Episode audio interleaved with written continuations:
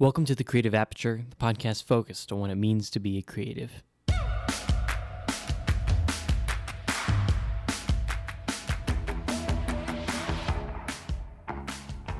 Today on the show, I've got cinematographer and friend of mine, Jesse Schrader. I met Jesse back in 2019 when I flew out to Chicago to shoot a short film I wrote, and he was actually the DP on that film. Jesse is based in Chicago and is doing some awesome work out there. All the links of the things we talk about will be in the show notes. And without further delay, let's get into that chat.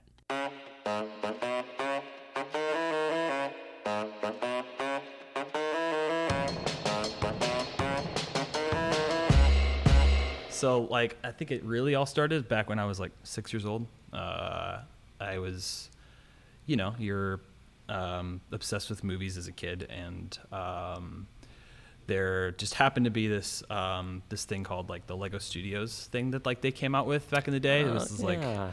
um, and I remember getting that for Christmas one year, and that was where I it, I just I don't know I I became obsessed with making movies then. Um, just out of the pure like bliss of like you know oh, i'm gonna make like indiana jones or jurassic Right. park or whatever Right. but like in lego you know Yeah. um so like i think i was that's kind of if i could think back to like as early as possible like where it all started that's Yeah. probably when it was Okay. um and i made like a bunch of like terribly shitty um you know lego movies right. uh, as a kid, but it was like you know it was it was still exercising the art of like you know you're crafting characters and you're building a story and Right. um, and doing all of that. And I, I remember making like um, I I thought like wouldn't it be weird if we if I made like a city, but it was it was like a coral reef, but it was like Interesting. but there was like people and minifigures around in there, and it was like right. I was like I felt I don't know. It was like I had some weird ideas. I Right. Right. Like very exper- experimenting and just yeah, playing yeah. around I guess you could say I was I was into like psychedelic um, stuff before, before it was cool or something. So Right. But anyways, I cut I kind of dropped off a little bit because then I Mhm. then I kind of picked up music Okay. and started doing that. Like I learned piano, I learned guitar, joined a band and everything in high school, and I was making little videos here and there, but like not taking it like too serious. Like oh, I want to pursue film, like I want to do that, you know. Right. Um, but still like enjoying movies and enjoying film as an art form. Um, as like a junior higher and a high school high schooler, um, but it didn't really cross my mind until much later that that was something that I wanted to do professionally. Yeah. So then we fast forward to college where I go to try to study music, um, get a degree in it, and I quickly realized like, oh wow, if I'm gonna do like if I wanted to do music professionally, like I don't, I don't enjoy the back end of music at all. I don't like Right. music theory. I don't Right. like practicing. I don't like arranging things Yeah. or any of that kind of stuff. I kind of enjoyed the engineering part. So I did like a little bit, little bit of AV, a little bit of live sound stuff. I didn't, I didn't do any like recording arts and everything. That's way over my head. But, Yeah. um, but like I quickly tr- like, I was like, I got, I got to find something else to do because I can't Yeah. do this. Um, and right about that time, I was, um, you know, you're like, I grew up in a pretty small town in Wisconsin, moved to Chicago, and it's a pretty huge city. So you need to kind of, it was just culture shock is essentially what I was experiencing that freshman year. This is 2017. So Okay. uh, do the math and figure out how old I am. Right. Um, but I, I needed kind of like, almost as like taking photos with my phone or just like you know, documenting my, my experience was an excuse to kind of just see the city and Right. find find interesting stuff like um, you know, walking around with friends to like a coffee shop or going to find like take the L downtown or just you know get lost on the on the um, the CTA figuring out kind of like getting getting a lay of the land essentially because a Yeah. lot of a lot of kids that I went to school with weren't from Chicago. They were from like the burbs or they were from the west coast or something. So Yeah. we needed uh, something to kind of break away from kind of our bubble which is school and everything. Excuse me. And um, and so that piqued my interest though. Like I I was it was so curious that just taking the um, images with my mobile like like literally my iphone was um, like kind of opening up my eyes to like a larger world and so i was Yeah. like okay i'm gonna explore this um, and maybe one of the things that also kind of uh, piqued my interest was how how much when you manipulated like the the tone and the color of the image that it can evoke a different emotion. Right. And I was like, that's interesting. Like if I throw it in black and white, I look at diff- things differently. Or if I throw Right, like right. you know, if I throw like a, if I try to manipulate the colors that it looks like film, it's like, oh, now it looks like I took this like a long time ago. Like that's interesting. Right. Yeah. Um, and so that, I would say, I mean, it's not like, um, the the aesthetic part of it was my initial like that's what got me into it. But now, Right. but then like then I draw the draw, drew the connection like oh you can make cool images that haven't that have like a, a look and kind of a feel and aesthetic to it. And then I was like, but then the whole stories thing that I was like Right. obsessed with the kid, it kind of just like came together. And then music, that's a huge part of film too. And like right. Right. um, it kind of clicked. But the only time that like it clicked though, and I can I, I remember this back to like one particular day, Hmm. and um, it was when I was actually, uh, believe it or not, I was working at uh, a camp in Lake Geneva, Wisconsin. Okay. Um, wanted I wanted to be their photographer because I was set on I'm going to be a photographer because I like Right. I like I like that. I was found interested in that. And they're like sorry the position's filled actually for a photographer but we do have the video position open. So I was like okay fine fine I'll do video. If you want fine I'll Yeah. do that you know?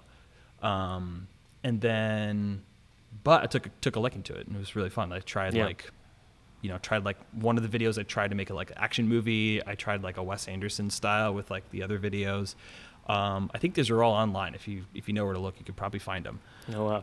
um, on like the camps of Vimeo or something. But Yeah. um, but it was that that first week where I made like a highlight video for um, the campers, and it's like it's a it's literally just a recap video for like a campers experience, like a, at like church camp. Like Right. how exciting could that be? But I I poured like every ounce of whatever I could think was um, could make this cinematic. right.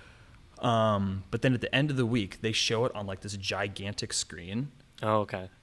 Um, like it's huge. It's like, you know, it's like a projector, and it's like cut, like, and it's like a big gymnasium, so it's really loud in there. Yeah. Um, and I watched my, a video that I made being played up there, and the kids' reaction to that. yeah. And I'd never felt anything like that in my entire life. Like something that I created connected with people. Yeah. like it to, like it marked it it marked like some kind of like moment in like their history or something even if it was just like a week at camp which could have changed their lives you know Right. Yeah.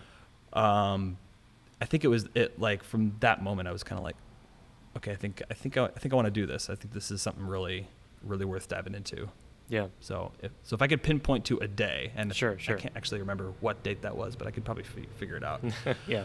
that's that's kind of when it started really when i was um because i was kind of like people say you have to kind of have to pick one you Right. to pick either either photography or or video Yeah. and I, I was so torn for like a full year it was Hmm. after like uh, i think it was that sophomore year sophomore Yeah. year of college i was kind of like oh, i don't know what i don't know what i am i don't know what to give my all uh, and after Yeah. that summer i was like without a question Yeah. So, for sure So then, how did you how did you pivot from you were studying music? Were you already had you already switched away from music by that time, or were you still doing music and then now you kind of realize you had to kind of shift?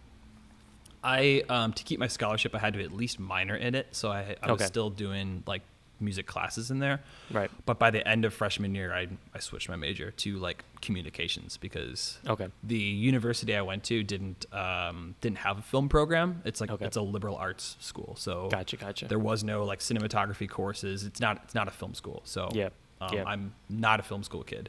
right. Um, so I pivoted that way, um, like, like pretty early on in college. But the only way I was able, way I was able to afford it is if I at least minored in music.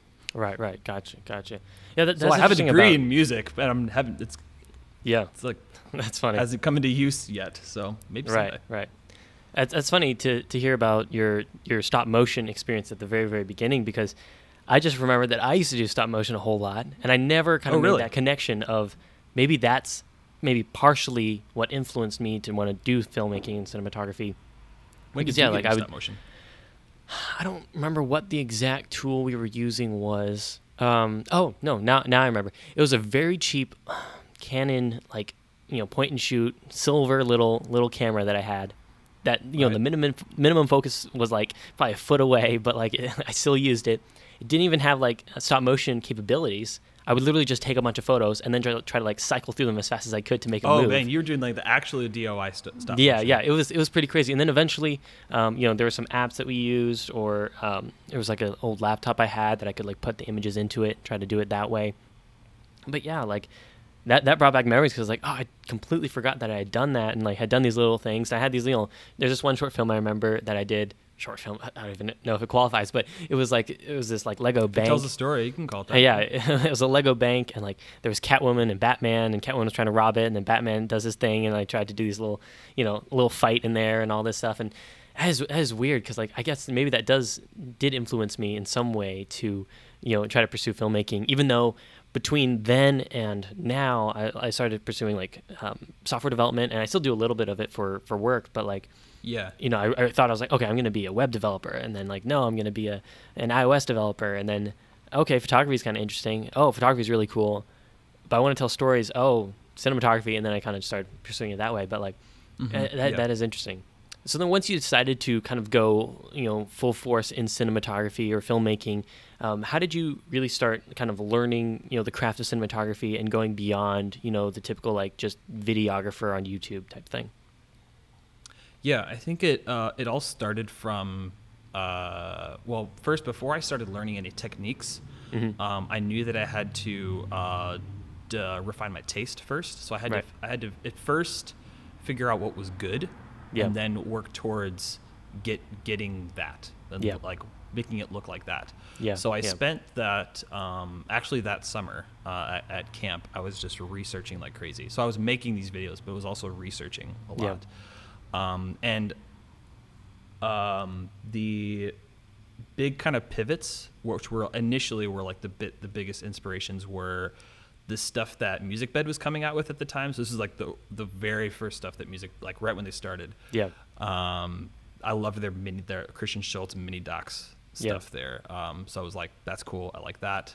Right. Um, I was uh, right about that time. Um, people were starting to figure out who Ryan Booth was, so I was watching him, kind of uh, drawing inspiration from that guy, and then that is like it was like music bed content. So essentially it was Christian, Ryan, and then Jared out in Elevation. Okay. Essentially, all of their stuff that they were coming out with like several years ago um, caught my eye, and I was like, whatever you guys are doing, like I want to, I want to, I want to get involved in, in that. Like whatever Right. mood that you're creating, um, their like attention to tone and story was just so. It, it just felt like it just felt right. It felt Yeah. like something I wanted to go for. So Right. right once I kind of developed that, and then I was kind of watching like this stuff that like even like Hillsong Church was putting out with like Right. Solomon's work. I was like, this is Yeah. mind blowing. It's so good. Right. Um, so I was like, how do I get that? So at that point, once you once I figure it out, like, okay, that's that's the goal. That's the and obviously like we never really make it. We we get closer to what we're Right. trying to trying to do and whatnot. But I was Yeah. like, that's that's what I'm gonna try to aim towards is making stuff that at least feels like this. And um and so um I did kind of what everyone else would do. I just kind of took to a bunch of YouTube stuff and a bunch of blogs. Uh, thankfully, Christian had his own blog at the time, and he would break down some of these music bed commercials that he was doing, and I learned a ton. Uh, that was my first time I ever learned what negative fill was. Was on Christian Schultz's blog. Um, he um, uh, I realized how much you how much you could shape an image by taking light away rather than adding adding a bunch of stuff in. Um, and it was so funny because once I finally got around to like actually taking video cl- courses in college, um, I asked the professor like, "Hey, so if I put up some like like a black black sheet, will that take light away?" And he didn't understand what I was talking about. So my own professor didn't even didn't even understand this concept. um, it was just bizarre, but it was like, you know, uh, they were focused more towards like three point lighting for like broadcast and stuff, which is not not what I wanted to do. Yeah. Um, so Christian Schultz blog was huge, um, and um, I think right about that time when I was kind of like okay, negative feels cool, blah blah blah blah blah. You know, RGB, all this different, all this different other stuff. Like Film Riot was huge too. Um, I Right. remember watching that even even in high school. I was just like, this is cool. Yeah. And then when I decided, oh, I want to actually do this professionally, it's like, there's some really good stuff. Those guys are doing Right, some right. really putting out some really good info. So I think I just watched everything. I watched all their stuff, all of it. Um, and um, you know, um, and then it was a, also a lot of uh, getting on, getting like on set with people. Um, my buddy, um, my buddy Tim Anderson in Chicago was like one of the, um, the closest thing I could pinpoint as like a mentor figure uh, for studying cinematography because he was essentially kind of leading the video team at my church at the time, Soul City. Um, and once I made it clear to him that I wanted to pursue video, he did whatever he could to like get me on any project that we were working on.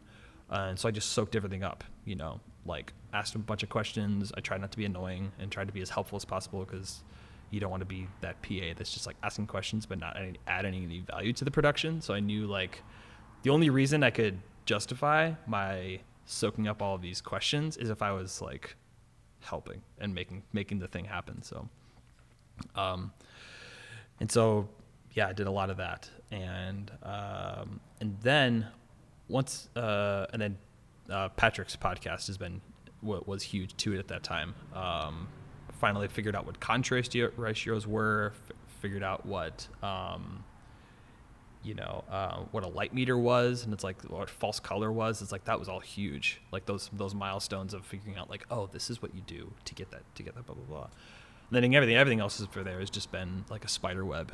Um, so i can't really say like people say like you know oh are you self-taught? And i'm like i can't fully say that i'm actually self-taught. Like i did teach myself some things but really it was just i did the online school game where i just Yeah, I feel like a lot of a lot of like self-taught these days is more just you know researching, trying to find the resources, trying to supplement what you know and what you know maybe school's teaching you, as opposed Yep. to like what you actually need to know. Because for my school, um, I am in like a film program at the University of Arizona, but oh boy, I'm. It's gonna be okay, but it's it's definitely not directed at anyone besides directors. Like the whole purpose of their BFA, which is like the um, uh, Bachelor's of Fine Arts, which is the more hands-on stuff. It's all about directing something. It's like only directing, only yeah, writing they have one and blah, blah, cinematography class, and I bet probably the most they cover is going to be three-point lighting. And I mean that's fine, but like personally, I'm just not not expecting to learn a whole lot about cinematography through the school. At, at least they teach you how to backlight. That, like that's Yep. that's the same grace. Yeah, I mean, like, so it's going to be interesting. I've I've had the pleasure of being able to actually already shoot one of the senior thesis films um, and DP That's good, that, and so that was that was really fun.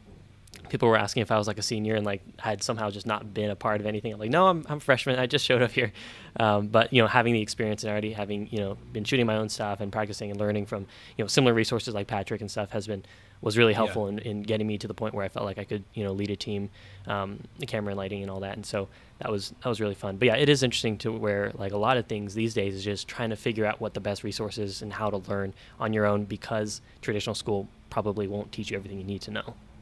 It definitely won't. No, um, uh, they're like schools always like ten years behind because they Yeah. have to, um, you know, they have to essentially have to. Uh, the industry is changing so much that th- they're just now they're just now catching up. Like schools have like they're just now getting ARRIs and red cameras.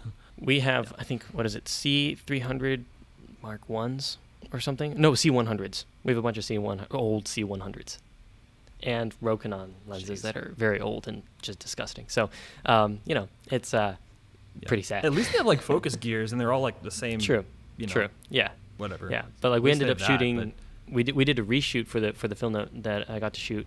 Um, we initially had the C three hundred Mark II, I think it was, uh, for principal photography, but then apparently it was it was a loaner and it wasn't actually something that we had permanently for the school, Oh, really? and so we ended up not having the same camera when we had to do reshoots, and so we ended up just using my Pocket 4K and.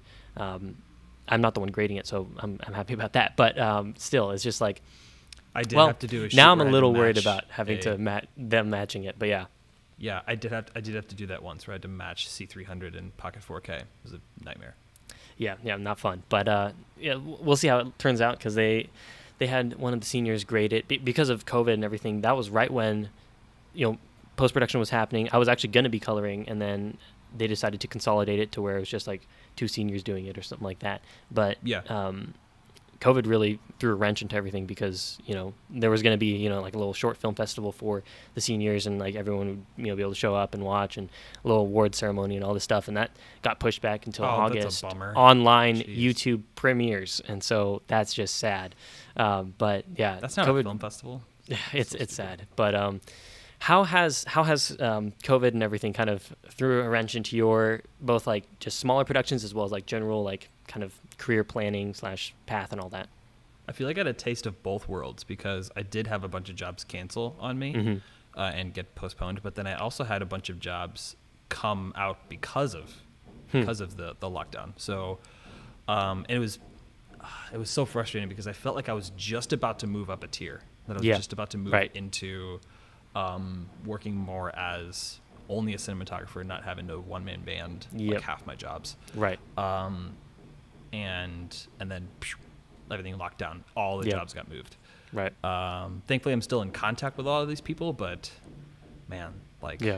it was just about to happen. So Right. still a little. I'm like I'm over it now, but like I was pretty upset. Yeah. Yeah. For sure. Yeah. Um, it gave me a ton of time to get caught up on everything that I was like behind on. A bunch of Mhm. passion projects that I had just kind of swept under the rug, and Right. work that was like encroaching on deadline that I was like freaking out about. So like Right. I got all that done. I got all caught up. Nice. Um, but and so, like, like yeah, all those jobs got got lost. But then, um, thankfully, uh, you met Aaron. He's Yeah. in he was in our in our, in our short film. Yeah. Um, him and I are actually. Um, we got this job with a um, with a strength training gym that was Okay. wanting to do all. Um, they were essentially wanted to make videos of all of their workouts and create this entirely new platform. so that's a big series Um, of videos and a bunch of jobs. it was huge. Um, Yeah. We ended up um, shooting for I think it was we had we had we had a tech scout. No, we had a location scout, a tech scout, a prep day, six days of production, and a teardown day. Wow. It was nuts. We made 35 videos for them, and then we did another round after that. Dang. Um, so that was bonkers that we were able to pull this off Yeah. like during during the lockdown and everything. Um, and we did we did our like our absolute best to like um, we used like we both the cameras were like on wireless transmission that were sent back to the bathroom. So we did so we were limiting the amount of people on set and everything Yeah. and everyone wore masks like 24/7 yeah. um, we like ate lunch on like opposite ends of the room. it was like Yeah. it was it was, bon- it was it was nuts. Um, but uh, but yeah, like that that was that was huge. Um, Right. Definitely saved my ass in terms of like having income. Right. Um, and then yeah, um, I also um, had a couple like so I kind of work in the wedding industry in, in Chicago. Right. Like I'll lead. I'll, I don't. I don't like have my own clients, but I'll like lead for other companies. Essentially, like I'm a DP for wedding companies. If Right. that makes sense. Yeah.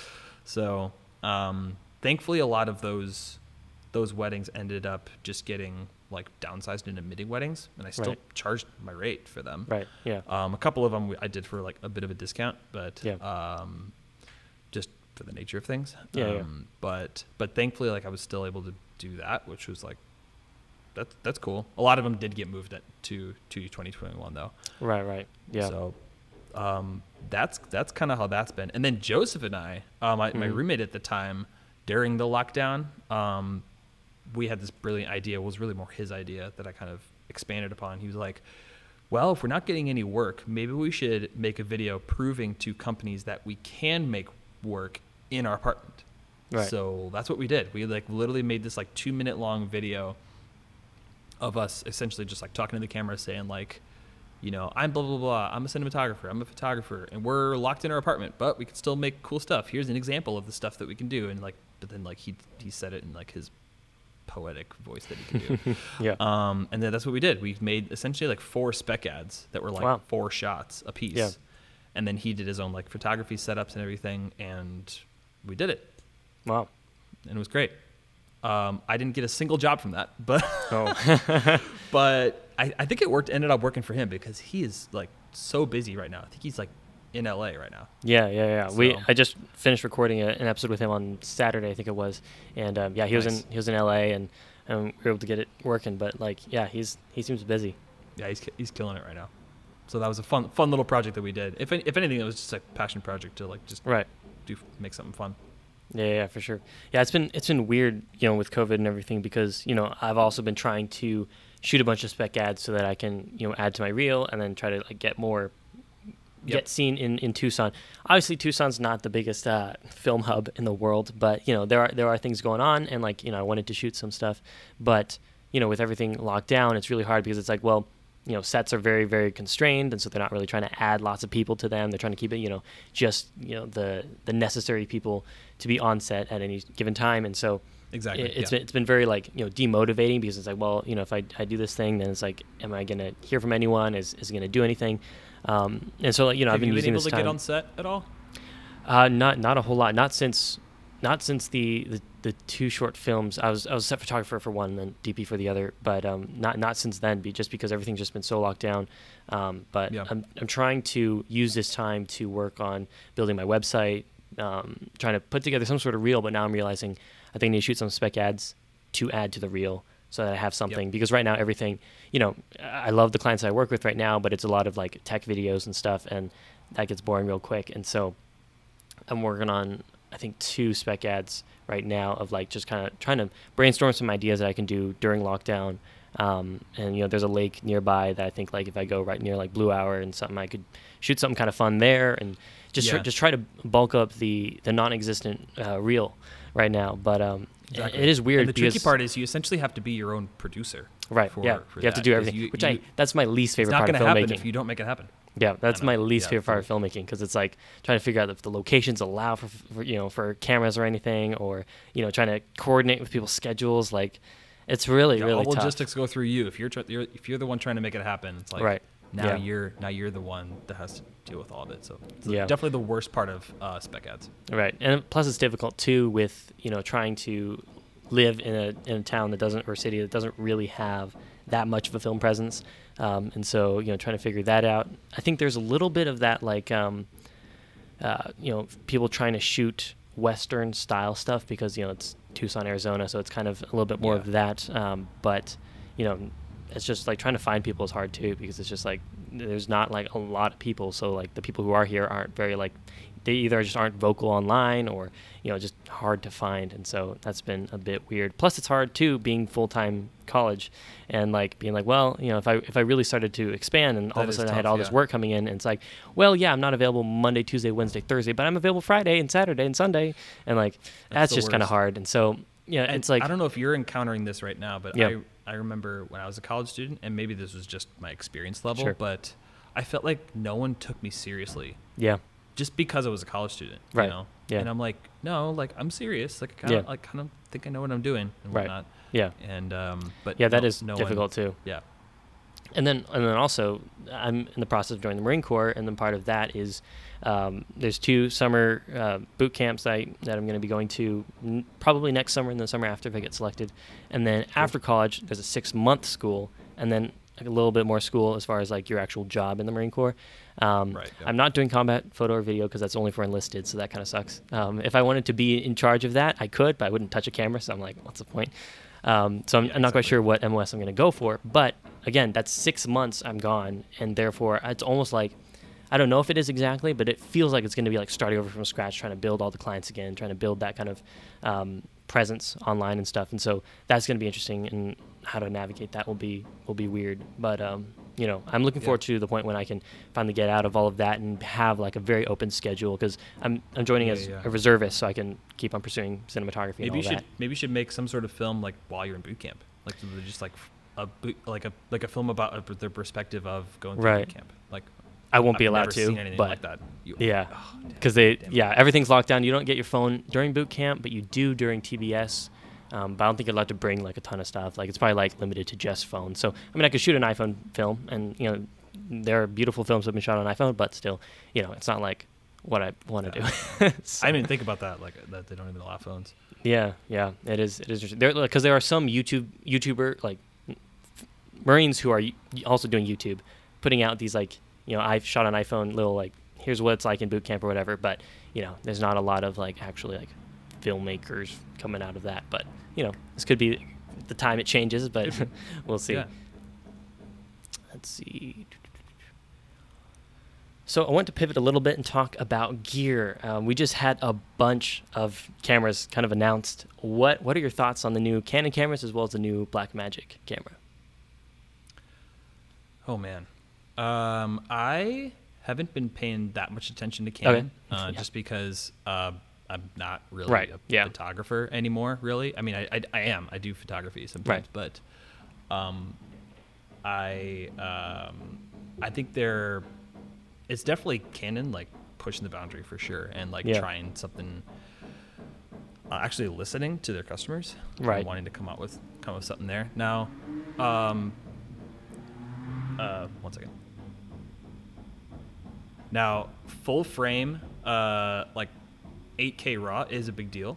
For sure. Um, I don't imagine that anyone's gonna really shoot 8K for any per like right. real work. Yeah. Um, because like honestly, most people are shooting in either 2K or like 3.2K nowadays. Right. Yeah. So I'm assuming most people are probably just gonna do um, the 422 4K on it. So Yeah.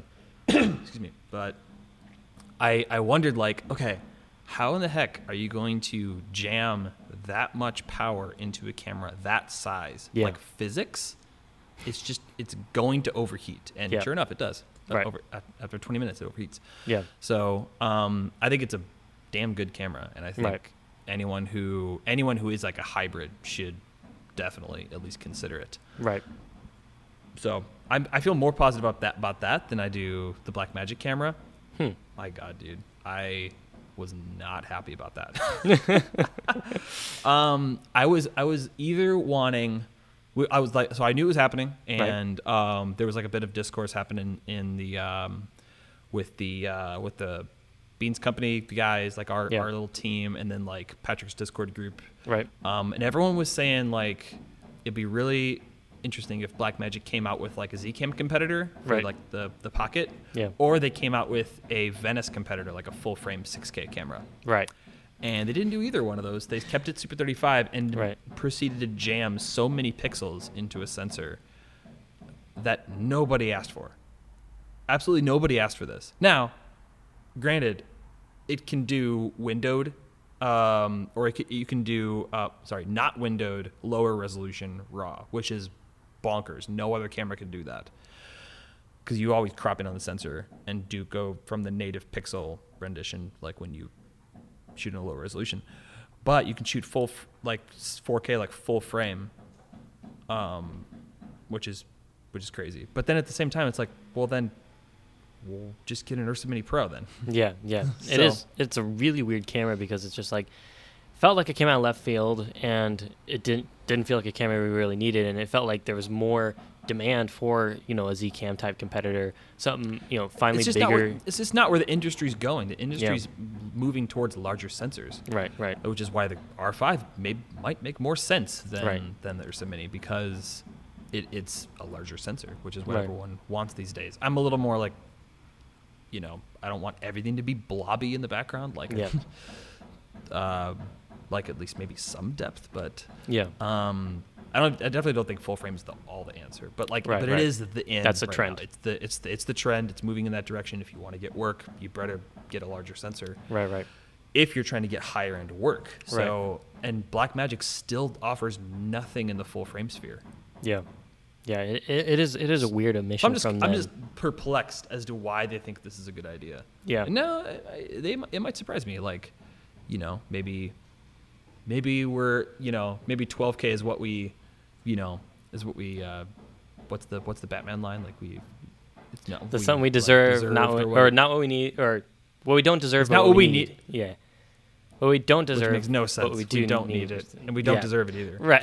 yeah, yeah. It's it's a little bit overkill. Um, but that It's a kind bit, of a- bit of an reminds, anomaly. yeah, yeah. That kind of reminds me though of um, another company that has a weird sensor size emission. That's Fuji. And a little while ago they released the XT4. I know you're a XT3 shooter. What do you think of the For now. XT4? Do you do you, do you find that appealing at all? Do you wish they had full frame? What are your thoughts there? I think Fuji's in an interesting position to where they only do APS-C or medium format. Right. Um, and I think it's I think I think they position themselves really well. Yeah. Um, where you've got the kind of like the small and nimble, or like the the large format. You know, um, that that's that sphere. Yeah. Um, personally, I got to be completely honest with you. Um, I've been more and more. I've been disappointed with my Fuji camera. Um, Really? I think I'm I'm gonna I'm gonna end up moving to just the R, the EOS R camera. Really. really. Because I are I use uh, EF glass with my pocket anyway, Right. and so I'm like, why, why, why would I not just go to go to that? So I almost like I sold my Mark IV about a year ago Mhm. for the XT3, and Yeah. I do regret that decision. Really? I wish I, wish I would have kept it around. Yeah. Really. I'm- so you, I'm- you don't I- you don't really care about the like the color science, the different profiles, the shooting experience, that kind of thing. You prefer more the the you know standard the image lenses. is, image is soft, and its noise performance is god awful, yeah. terrible. Yeah. Yeah, not impressed with it. Interesting. Interesting. just, I mean, granted, you are getting, um, you're able to do 4K 60, and you can do 10-bit internal. But Right. H.265 is such a It's terrible. codec. it's terrible. Not a fan of it. yeah. I don't know. I just like, I, I've like sometimes the XT3 like really comes out with a good image, but Yeah. as soon as it enters a challenging light scenario, it just like Falls apart. wash. Yeah. So what um falls apart. so you so you still use your XT3 for video as well? I do, mean, like, yeah, Personally, yeah. I just do photo, and so that's why I like personally I'm I've been happy with it, and I don't feel tempted by the XT4 because the XT4 is basically the XT3 with like a flippy ca- flippy screen. I mean, it's just not that yeah, big of a like jump. you know whatever. Yeah. Not, not, not definitely wasn't um, based on my experience with the XT3. I wasn't at all um, like I gotta have the XT4. Right, I, right. I think at that point I was already like I'm just gonna move to the R Yeah. system. Okay. I debated going Leica. I debated about just going like going like Type Just Two burning that cash. sphere. and just like you Right. know, would be fun. Yeah. Um, but yeah, I um, yeah, I don't know. We'll see. Gotcha, gotcha. Yeah, I've I've enjoyed about- my what about you? XT3. Yeah, I've enjoyed my XT3. Like it's been it's been a good camera. I'm I keep getting tempted by the um, X100V lifestyle just because it's so much smaller. I have an X100, like the original one that I got for like 200 bucks off eBay, and yeah, um, I still have the X100T that I Okay. carry around with me all everywhere. Yeah, because it's just it's just like really fun to be able to have a camera that's has a bigger sensor than a phone, and um, you know has has that kind of like very retro kind of aesthetic and has a fun shooting experience and And it's just Um, small. fits yeah. in your pocket. Right, Well, so- in your pocket, but it fits in your backpack. almost easily. yeah. I mean, it, it fits in your pocket a little better than the Pocket 4K does. So you know, there's that. True. But, yeah. So maybe, uh, maybe that should be called the pocket camera. True. But um, yeah, I mean, it, it's it's been good. The XT3 has been been been fun. Um, I wish they would come out with something full frame, personally. But you know, like I haven't. You know, periodically I'll shoot shoot on my girlfriend's camera, which is a 6D Mark II, and then you know that full frame. You know, like you can tell a difference very easily. And so I'm just, I wish I wish they had wish they had a full frame, but like I don't feel like my XT3 is lacking per se in any in any way that would make me want to like change it right away. Yeah, yeah. Um, I think so- if I I think if I liked their noise performance better, Yeah. um, and just like for them can like consistently delivering uh clean, like clean shadows, Yeah. um, I would probably move to the X Pro three, um, Hmm. just because that's kind of more of a rangefinder style. Right, right, right. And I love that little like Um, mini display on the back of it. Like that's just Yeah. Like it's a stupid gimmick, but like it's like really cool. It's not though because here's the thing. Yeah. Too, so many people right now are shooting with either electronic EVF or live view, Right. And they don't know how to read a meter anymore. right, right. They just go. They just they just judge if the image looks good or not. Right. Which is, um, like they don't read a spot meter. Like you know they read around like okay is that good exposure, um, and I think that uh, it's detrimental to your own exposure skills. Like Right, right. Because then you um, like that's the only way that you can shoot film is you understand how a meter works. right. Um, so I think that having that's that that option, like with the X100, I never have the EVF on at all. I only shoot with the the optical, Yeah. um, so that I can train my brain to constantly be trying to like Right. use a meter. That's why DSLRs are still great because that you have to read a meter with it unless you shoot live view. Another reason maybe why I should have kept the Mark IV around. Um, but I think like the I like how the X Pro 3 like when you close the back, it's like the LCD screen isn't there, so you can't chimp when you when you shoot. So you have to train yourself to like see the world in that way and ex- judge exposure um, in a, a much more I think in a more reliable way because you can just you know yeah, I know where middle gray is, I know where black is. Boom, Right. one up under, bam, got it. Right. You know, it's way quicker and you could be way more reactive that way. So you get Right. more. You're actually a better shooter. Right, for sure. You know how to sure. use a meter. So, so I don't know. Yeah. I think it's. I, I don't think it's a gimmick. I think it's the now Yeah. the the M10. What is it? The M10D or whatever, where like it has no screen at all, where it's like literally an M10 that uh, is just it's it's a digital camera, but Right. it, it looks like a film camera, and you Interesting. I haven't- I haven't heard of that one. Card in. It's it's interesting that. I, I don't know, man. I, I kind of love it. Love Right. the idea of it that it's a digital camera, but you you have you have to use it like a film camera, and Right, so right. much so you're gonna laugh at this. They added like a, uh, an advanced lever that you have to. It does absolutely nothing, Wow. but it, it's still the same process that you would do. Like you take a photo and you just advance it, but you're advancing absolutely nothing on the inside. right, right, right. But you have to to take the next photo. It's that's it's- that's it's cool. insane. And that's by Leica, right? That's nuts. not Fuji. Right. That's Leica. Yeah. Yeah. That, that's cool. Have you um, been reading up on the Komodo? A little bit. It's it's been kind of funny to see on YouTube all these like low light tests and like B roll tests, and they're garbage. They are garbage on YouTube. Like whoever's getting Now these they are first, they are really really pushing it though. yeah, yeah, but like the whoever whoever's getting these first like cameras, at least the one the, the few that I've seen on on YouTube, it's just been like not impressive. Like you know, it, it doesn't look any better than like a Pocket 4K. But like, cause, cause you don't, I, I feel like they don't give enough context to like what these low light tests are, or maybe it's just been the few that I've seen. But it's just been like, I, I personally have not been like tempted at all by it. Yeah. I also think low light tests are very overrated. Extremely overrated. Like I'd rather see I'd rather see a skin tone test. Right. I'd rather see highlight roll off tests. I'd rather see like shadow detail um, tests, you know. Yeah. It definitely has that's that's an interesting one. I'm definitely keeping my eye on the Komodo Hmm. because it essentially fixes every issue I have with my Hmm. pocket. And What's up? But What like what issues? um, the issues that I have right now is it's only HDMI out right. no internal NDs. Um, the it's still in a DSLR form factor, and it's a pretty bad rolling shutter. Yep. Yeah. Komodo fixes all of that, but if it if the color's worse, there's no point in that. There's no point in switching. Right. Right. Right. Yeah. Yeah. It is. It is interesting to to see Red kind of going into this not budget, but like definitely budget in comparison. Um, you know, camera and trying to trying to you know aim for the the, the lower end and the, Yeah. the beginning cinematographer type thing. It's a it's an Ursa Mini Pro competitor, Right. Essentially, is what Yeah. it is. Yeah, that is interesting. So I'm keeping my eye on that to see if that ends up being like a viable option. Yeah, yeah, it, it is interesting, and it's and it's weird too, like to to see the the big cinematographers not own cameras, but like when you're starting out, you have to, and so it's like you know at what point do you eventually like break through? Because you know, But it also depends on which which industry you're in, True. like which region true, you're in. yeah, um, like for example, Patrick owns all of his own gear, Right, right. but um, but someone like Paul Theodoroff out in LA, he doesn't own Right. anything. I think he owns like a light meter and uh, like a monitor. That's yeah, it.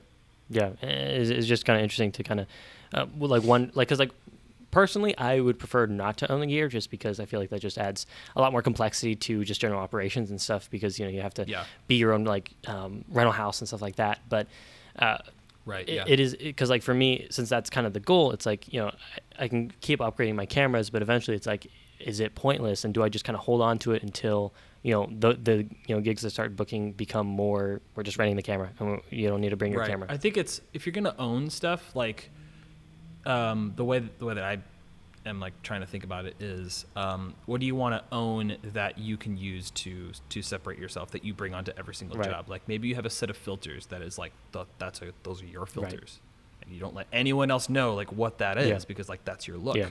or something or maybe you have like what I'm gonna maybe try and do is um, slow down my camera upgrades, but really start investing into a really solid set of glass Right. That I like P- uh, PL lenses that I bring onto every single job. That's like, hey, if we can't get the master primes, at least we have these Right. that I that I shoot in. Like this is this is kind of like what I how I see like the glass that I see. I think I'm I'm trying to get go for the standard speeds. Yeah. Okay. That's set of uh, Interesting. Zeiss Zeiss lenses. So what? Um, So, so what kind of uh, projects do you have coming up? Uh, Like anything big that you're you're working on or excited about, or is it kind of like slow with quarantine? It's pretty slow right now. Um, right now, I'm in the process of. I think I'm going to go through uh, Yeah. that course again, the pre-production course again, because I did. I went once Yeah. through, did a bunch of notes, skimmed parts of it, um, but I think, you know, they say you, uh, you go twice through something, you retain, Right. you pick up more than you left before. So, I think I'm going to spend um, probably next week going Yeah. going through that. Um, in terms of work, um, I am actually flying out to Montana uh, later Yeah. this week uh, to go sh- uh, again again DP for another wedding company out there. Okay. Um, which is no, it's Nice. it's weird. It's I'm not actually being a DP out there. I'm just being a videographer, but like it's Another it's wedding. money and like you know I'm not gonna say no. Yeah. It's Right. Montana. I'm gonna try to see Right. Yellowstone while I'm out there. It's gonna be awesome. So, um, in terms of like Yeah, yeah. commercial jobs, a That's lot cool. of what I'm doing right now is kind of what you're doing is prepping the um, spec ads and like kind of um, chiseling my treatment writing uh, skills because um, at my tier level, um, before I move on to the next thing, I can't just wait around for good directors to find me. I kind of have to be that director and and the DP. Now I can still try to expand it and try to make it a larger larger thing. Bring maybe someone to help like produce and AD it, and bring on gaffer and whatever, like all all, all these pieces. But if I have the vision in my head and I want to make something that's better than the work that I have, sure. I can't just wait around for a director with a Right. good idea to come find me.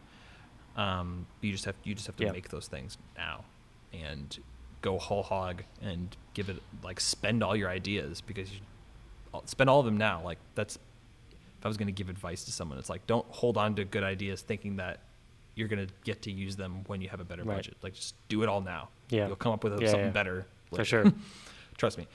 And so I'm trying to think like, okay, what have I always wanted to make? Let's just make that this summer, and let's just Yeah.